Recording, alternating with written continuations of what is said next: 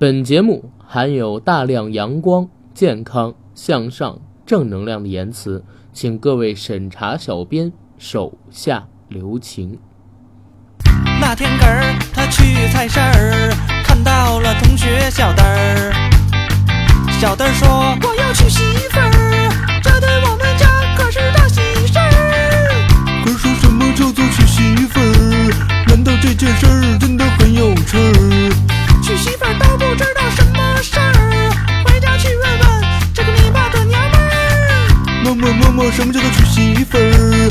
难道这件事儿真的很有趣儿？儿子，你这个傻笨笨儿，娶媳妇儿可不是什么大好事儿。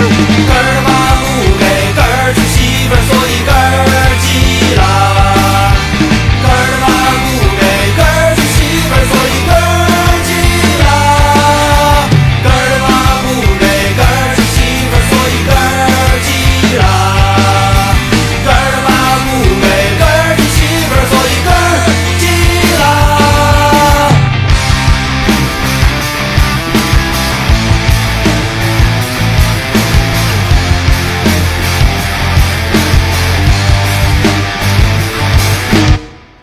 大家好，欢迎收听我们这一期的硬核电台，我是主播阿甘，非常高兴呢又能在空中和大家见面。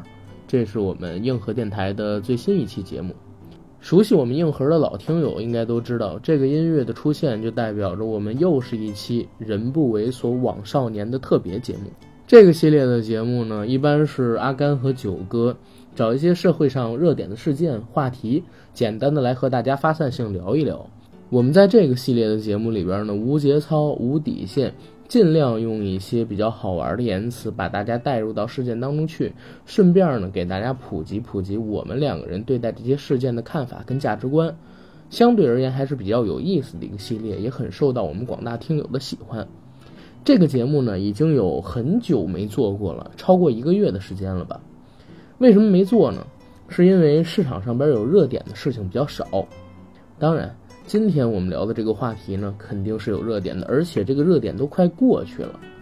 为什么之前阿甘一直不聊？我们很多听友啊，都在之前好几期节目的下方说：“阿甘，你聊一聊那个范冰冰跟崔永元的事儿吧，你聊一聊冯小刚跟崔永元他们的事儿吧。”我说这个东西呢很麻烦。第一点呢是比较敏感，因为很多机关单位都已经卷入这个事件当中去了。第二个事件呢，就是阿甘，我们想以后会不会跟这个范冰冰他们还有合作呢？对不对？因为他正好出的是有关于税务的问题嘛。啊、我跟九哥的有一部分工作也是跟这个税务筹划方面是相挂钩的。我们还想着会不会因为这个档期，跟范冰冰、华谊兄弟乃至是影视圈的一些人有一些税务筹划上的合作呢？所以这个东西就一直没有做我们音频的节目，只是在前些日子吧，我们的微信公众号里边写了一篇文章，叫“不管崔永元是不是实话实说，范冰冰们都要小心了”。这两天呢，是因为这件事情的热度快过去了，受关注程度小一些，所以我们说把这个事情再给它做出来，做一期单期的节目。这篇文章的热度还是挺高的，虽然我们现在的粉丝只有三千多人，但是这篇文章在发出了之后很短的时间，阅读量就突破了四位数，所以勾起了我一点想做这个节目的心思。再加上呢，就是这两天吧，九哥身体上有点不舒服，只有阿甘自己一个人，很难找到搭档来录节目，所以我一想算了，还是把这个崔永元跟范冰冰的文章抛出了吧，做一个音频节目，大家听得也开心，而且因为有稿子，讲起来也方便一些。当然，这样也很特别啊，因为我们“人不猥琐枉少年”这个系列，从我们建台之初干到现在，只有这一期只有一个主播来录的，其他都是有结帮搭伙的，两个、三个，甚至还有四五个人的时候。好，那就把阿甘的第一次献给这一次的“人不猥琐枉少年”的节目献给范冰冰啊，第一次就献给范冰冰了。节目开始之前呢，先进我们的一段广告。我们的节目《硬核电台》已经在喜马拉雅播客平台独家播出，欢迎大家收听、订阅、点赞、打赏、转发我们，也欢迎在微博平台搜索“硬核班长”关注我们，了解节目的更多资讯。同时呢，也欢迎在微信公众号搜索“硬核班长”，了解我们节目的独家文章。这一块呢还是很迫切的，因为阿甘这边呢现在已经有三千位我们的听友朋友们入驻到了公众号里边来，还差两千位就可以打开这个流量主，包括说广告主的功能了。这样的话也方便我们硬核电台或者说是硬核班长这个系列作品或者说这个 IP 完整的有意向性的做下去。如果说大家还没有关注我们的微信公众账号，就关注一下吧。之前也没让大家帮过什么忙，这次如果说大家还有没关注的，就赶紧关注一下，算是帮帮我们硬核班长这个陪伴了大家小两年的电台一个小忙。接下来呢，就是进我们正式的节目。不管崔永元是不是实话实说，范冰冰们都要小心了。这篇文章呢，是我在六月六号的时候发布的。如果大家有时间，那就打开手机，同时把公众号这篇文章翻出来，配合我们这一期的音频去听，相信会有更多的感觉，或者说是更深入的了解。出于习惯，我们硬核班长的每篇文章我们都会做一个配图，这篇文章也不例外。我做了一个奥特曼在凝视着我们的配图，这个配图上还有文字。班长说：“当你在凝视深渊的时候，深渊也在凝视你。任何个体都无法在国家意识的注意下妄想走脱。”之后呢，我又配了一个陈冠希的《战争》做这篇文章的主题曲。大家有兴趣的话，也可以去听一听啊。不过不要关掉我们的音频去听。我们先来看一下这篇文章的题记。沉寂许久的原央视著名主持人崔永元，再次在网上掀起了一场波澜。不过这一次，他不是以反方舟子斗士的身份，而是干起了影视圈纪检委王思聪的工作。在离开了实话实说之后，崔永元仍然秉承着他那独特的做人做事风格。两千年代初期闹得沸沸扬扬的央视内部春晚《东方红时空》中，崔永元说道：“请大家记着，小崔，我虽然人老了，但是我的心不老。”这话说的特在理，所以他现在依旧能折腾。一八年五月份，能折腾的小崔老师，矛头再次指向了当年手机的主创们，五天连怼了四个人。而这一事件的契机呢，则是电影《手机二》开拍的消息。这段有意思啊！之前我们在硬核电台的节目里边跟大家提到过，B 站上能找到一个叫做《东方红时空》央视内部春晚的视频，长度应该是六十分钟左右。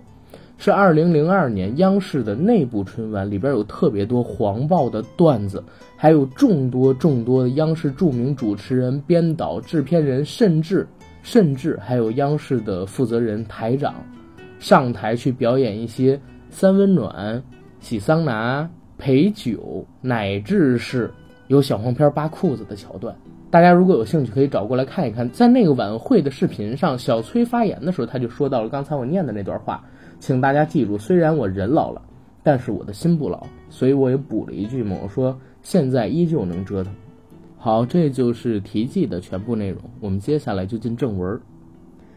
第一段，往事并不如烟。如果各位对崔老师有了解，就会知道他的代表作是《实话实说》。当年呢，他凭这个风趣幽默的访谈节目，成为了央视的一线主持人。甚至之后和赵本山、宋丹丹利用该节目的形式合演了小品《昨天、今天、明天》，红极一时。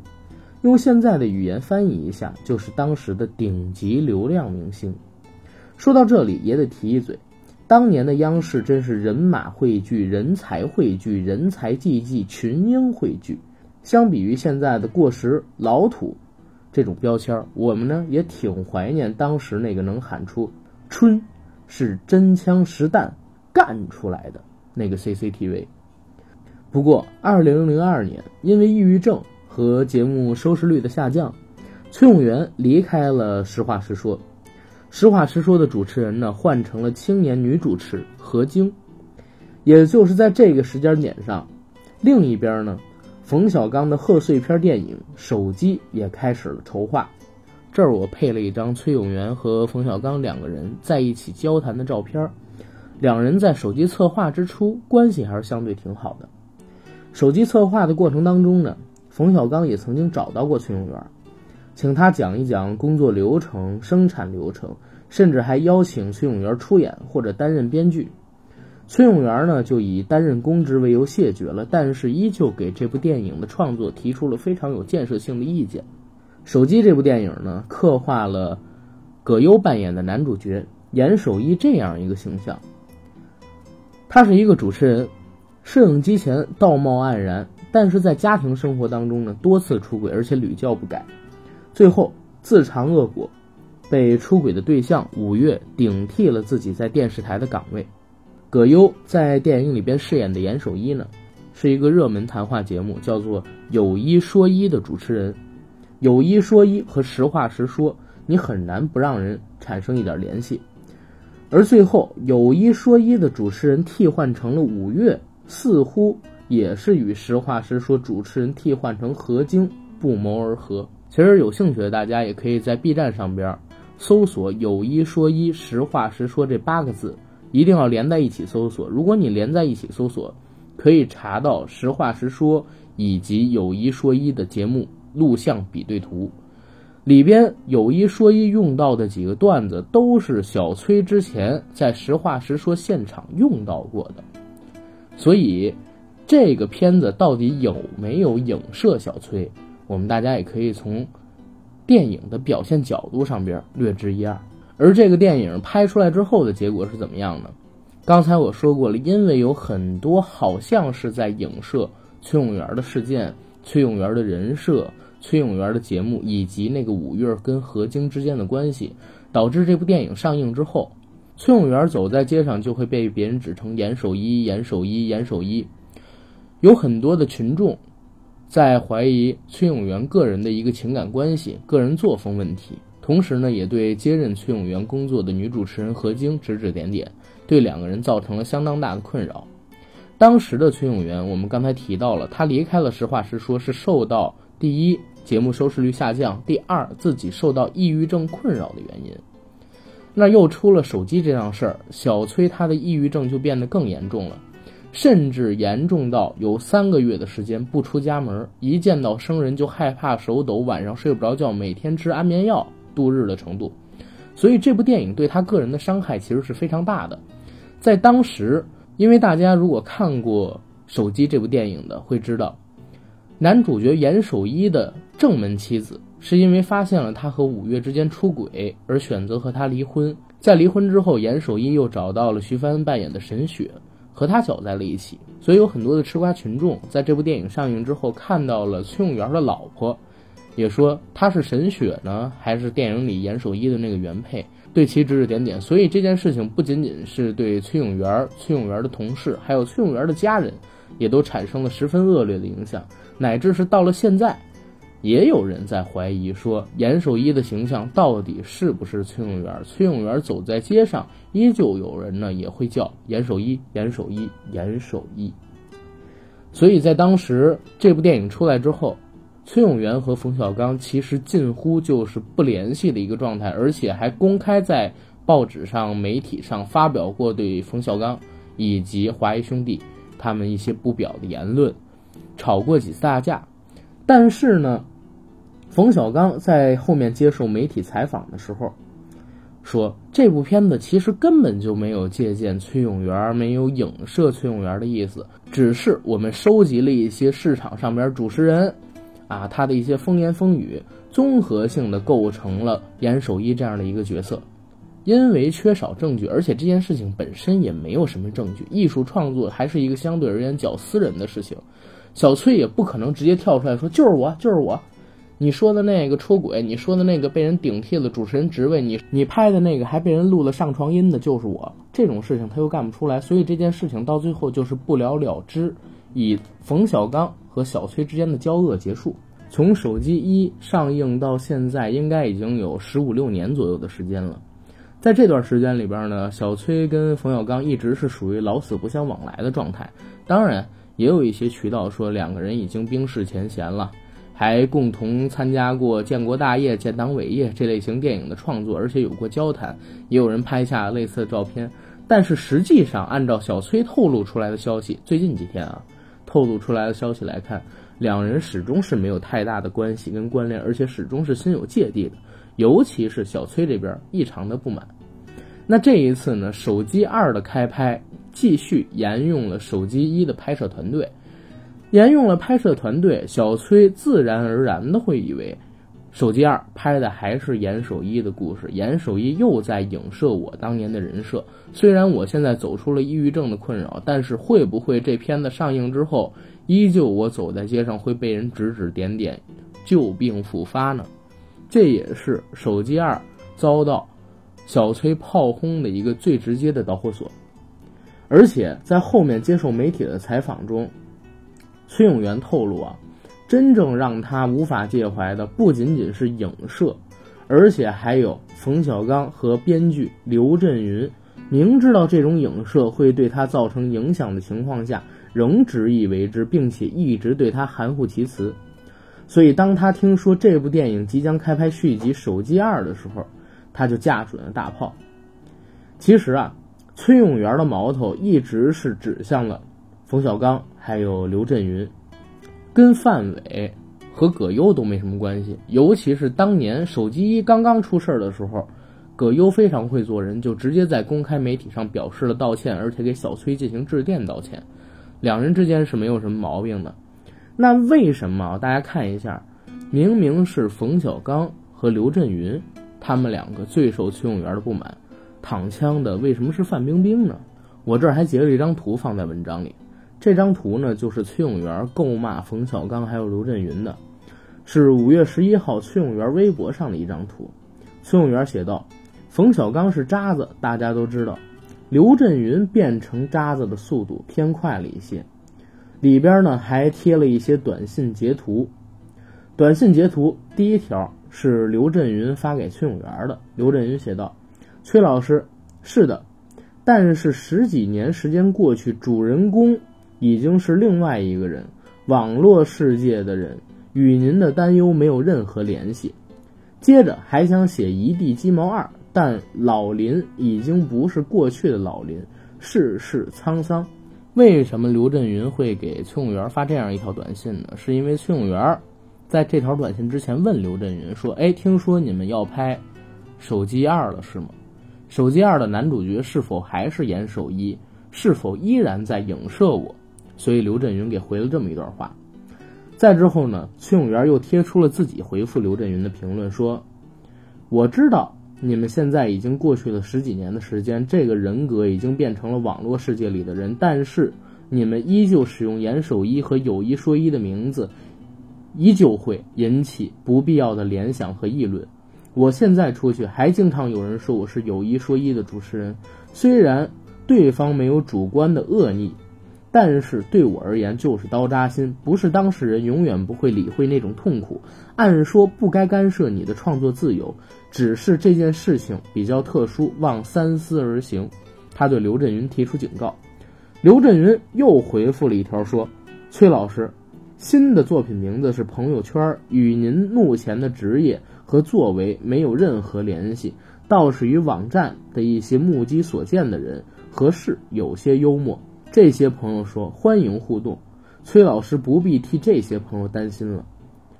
小崔呢，看到刘震云这样回复，也是很生气，他就回了一条说：“我现在也没什么朋友，我眼界比较高。其实当年我也是替自己的妻子女儿鸣不平。”这话说的没有毛病。为什么小崔会把这样的截图发出来呢？因为这几条短信，它的一个发送时间都是在四月初。也就是说，小崔在四月初的时候得知《手机二》要开拍，问你们是不是要开拍《手机二》了？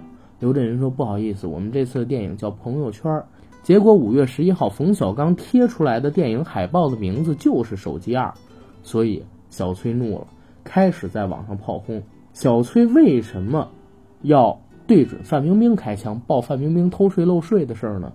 实际上是因为。范冰冰比较倒霉，这次算是躺枪，因为她在自己的微博上晒了电影《手机二》拍摄现场五月很开心的微博，这篇微博呢成了导火索，我也给它贴到文章里边来了。本来事件单纯的只是崔永元和冯小刚等人的个人恩怨，但当崔永元将炮火转向范冰冰之后，事件的性质就变得不太一样了。接下来的一段时间里边呢。崔永元接连发出了几条微博，怒怼范冰冰。其中一条微博是直指范冰冰签订了阴阳合同。他是怎么写的？说这叫一大一小双合同，小的不怕曝光，因本人号称值千万，而大合同是五千万元，一加五等于六。天哪，这也不行，那也不干，就拿走六千万人民币。那么问题来了，那五千万为什么要偷偷摸摸拿？怕啥？还有，拿了六千万以后，这哥们儿只在片场待了四天。这文字其实写的是云山雾罩，为什么要写的这么模糊呢？其实重点是在小崔微博抛出的图片里边，抛出的什么图片呢？抛出的是一个合同，这个合同是演艺合同，上边构写了某个女艺人跟电影大轰炸剧组之间签订的演艺收入合同，上边写的价格是一千万，签订的时间只有四天，而且不仅仅是只有四天，还有种种规定和条约限制的特别多。也就是说，剧组在签订了不平等条约之后，给了女主演一千万的片酬，只能用它四天。而且小崔爆出来的事情是什么呢？这一千万的片酬还不是这四天的全部片酬，实际上是六千万。因为女演员签了两份合同，一份小的，一份大的。小的正常拿去报税，大的被他给藏起来了，相当于是偷税漏税。小崔呢，曝光的文件当中，其中一页竟然是忘记了，也不知道是故意的啊，还是真忘了，打上马赛克。赫然就写着范冰冰的名字，说范冰冰就是这份小合同的女演员。于是，崔永元呢从暗怼变成了明怼，而事件的严重性也因此就变得升级了。如果说崔永元说的是真的，则范冰冰涉嫌偷税漏税；如果说崔永元所说是假的，则将面临诽谤罪的指控。那根据人民网之后的一个记者报道说，目前无锡市滨湖区地税局已经介入调查取证，相关的情况呢有待后续由税务机关权威发布。且当前事件被广泛关注下，更是引起了国家税务总局的注意，已发出声明，将在未来规范演艺界税收制度，严查偷漏税。这是我们这篇文章第一部分内容，其实是给您梳理了小崔跟冯小刚等人交恶的一个过程，而且引发这次事件的前提后引。第二部分呢，我们叫影视圈的规则，告诉大家什么是阴阳合同，还有更多有意思的内幕。怎么写的呢？我写到，实际上这一次崔永元所揭露的影视圈内幕，恐怕只是冰山一角，而总局的关注恐怕也是借题发挥。影视圈里啊，很多的运作方式，一般都是处在黑匣子里边，外界的人呢只是略知一二，有多少潜规则，变成了影视圈内大行其道的明规则、真规则，我们都不得而知。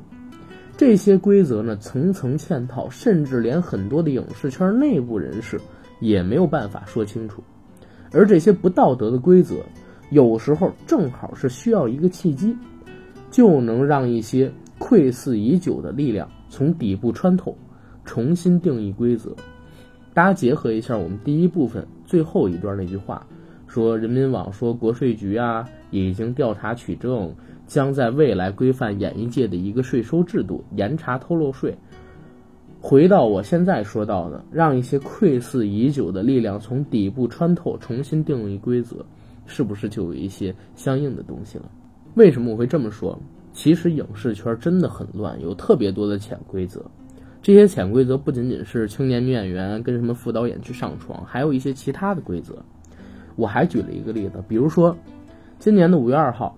知名的导演丁晟，就是之前拍这个《警察故事二零一三》以及《大兵小将》还有《英雄本色二零一八》的导演，曾经呢就在微博公开叫板《英雄本色二零一八》的宣发方光线传媒，质疑光线传媒他们用作这部电影的宣发费用的具体去向，号称呢是投资方支付的两千七百多万宣发费和一千万的票补款。既没有用途明细，也没有相关的凭据，只收到了一个表格。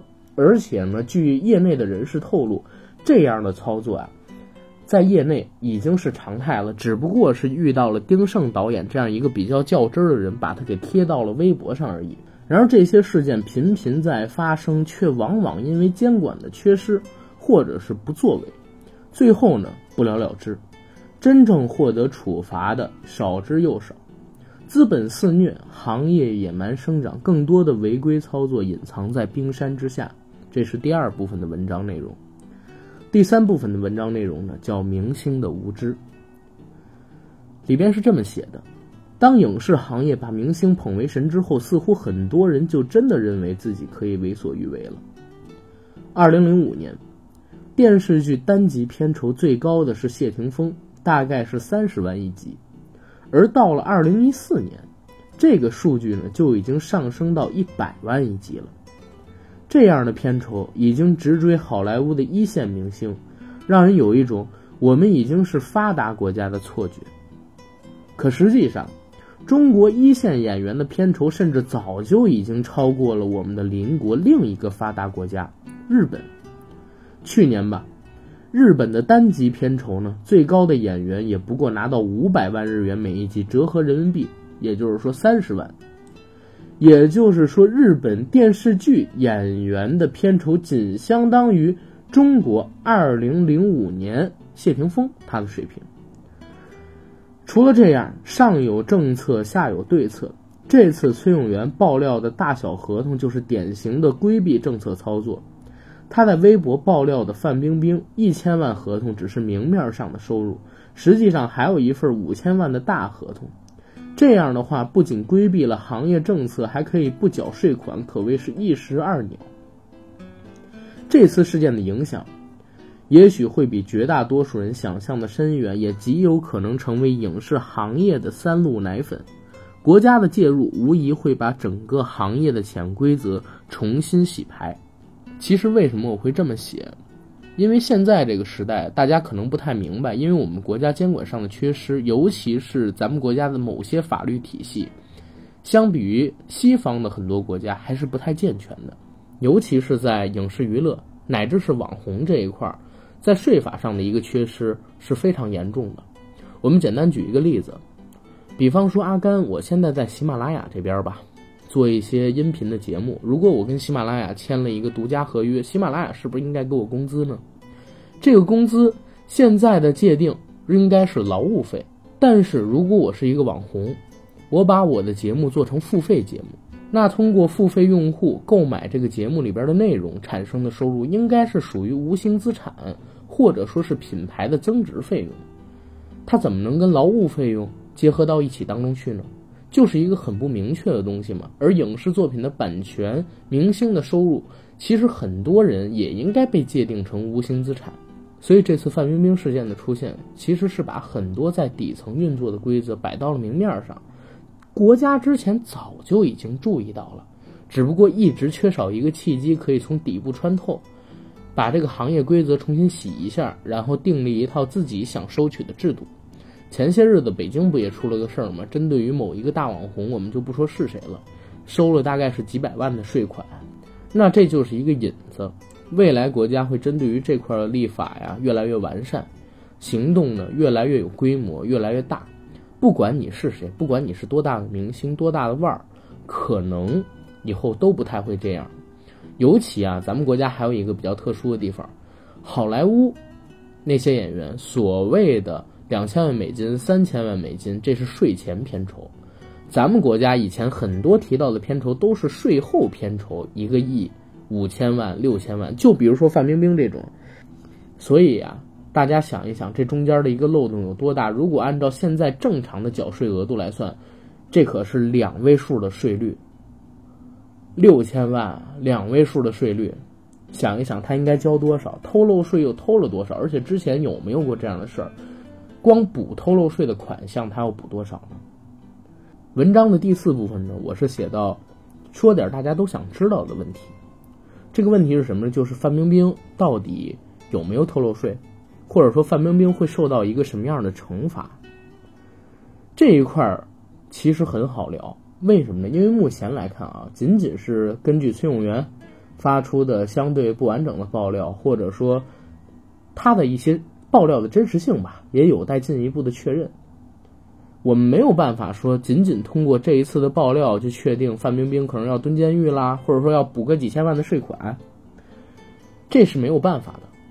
那我们就得从另外一个角度来分析，也就是说，即使坐实了范冰冰签这个阴阳合同的行为是为了偷漏税，那么根据咱们国家现在刑法规定的第二百零一条逃税罪的规定，里边写到，我给大家念原文了就，有第一款行为（括号逃税的），经税务机关依法下达追缴通知后，补缴应纳税款，缴纳滞纳金，已受行政处罚的。不予追究刑事责任，但是五年内因逃避纳税款项受过刑事处罚或者被税务机关给予两次以上行政处罚的除外。这是咱们国家刑法规定第二百零一条逃税罪里边的原文。也就是说，即使范冰冰她的工作室涉嫌逃税，只要她能够补缴过去的应缴纳税款，而且缴纳滞纳金。接受行政处罚，其实就可以不追究任何的刑事责任，除非他曾经在过去的五年内被税务机关给予过两次以上的处罚。但是我也在写信宝上边搜索过范冰冰的公司，如果他的工作室跟这次签合同的是同一家公司的话，应该是没有受过之前任何的行政处罚的。所以从这个角度，我们也可以看出来，范冰冰本次的事件和当年刘晓庆事件完全是两回事儿。